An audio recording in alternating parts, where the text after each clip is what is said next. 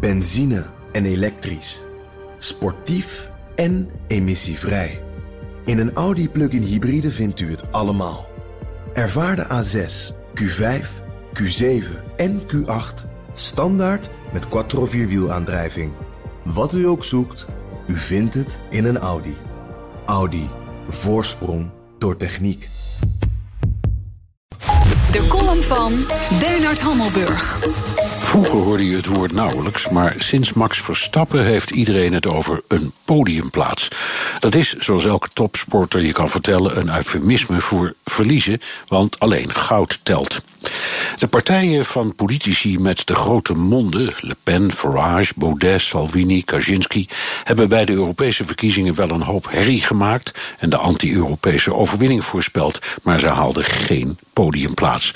Marginale roeptoeters waren het en in de Formule 1 van de Europese politiek vlogen ze al kakelend uit de bocht.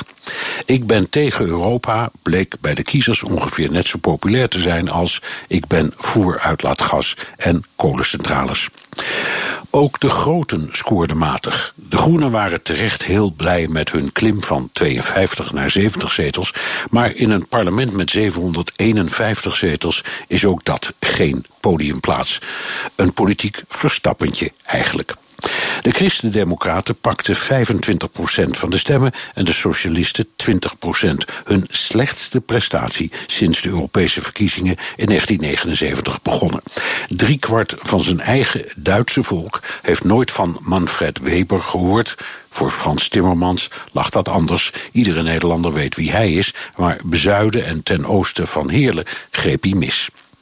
Het liberale ALDE, het onderkomen van onder meer de VVD en D66... meent aanspraak te maken op een podiumplaats, maar dat heeft zijn winst voornamelijk te danken aan de aansluiting van En Marche, van de blunderende Franse president Macron, die een heleboel dingen niet blijkt te zijn, waaronder liberaal. Het goede nieuws is dat Europa de kenmerken begint te vertonen van een echte eigentijdse democratie. Vanzelfsprekende winnaars, die de macht zien als het dividend van hun vanzelfsprekende winst, hebben hun podiumplaats verloren. De grote coalitie die decennia lang als vanzelfsprekend de baantjes heeft verdeeld en als vanzelfsprekend regeerde, moet de macht nu delen. Met liberalen, oei oei oei. Of met groenen. Ayakiba. Maar in elk geval niet met de marginale roeptoeters die de Europese apocalyps voorspelden. En de column van Bernard Hammelburg die kun je terugluisteren op bnr.nl en in de BNR-app. En daar vind je natuurlijk ook meer columns en podcasts. Benzine en elektrisch. Sportief en emissievrij. In een Audi plug-in hybride vindt u het allemaal.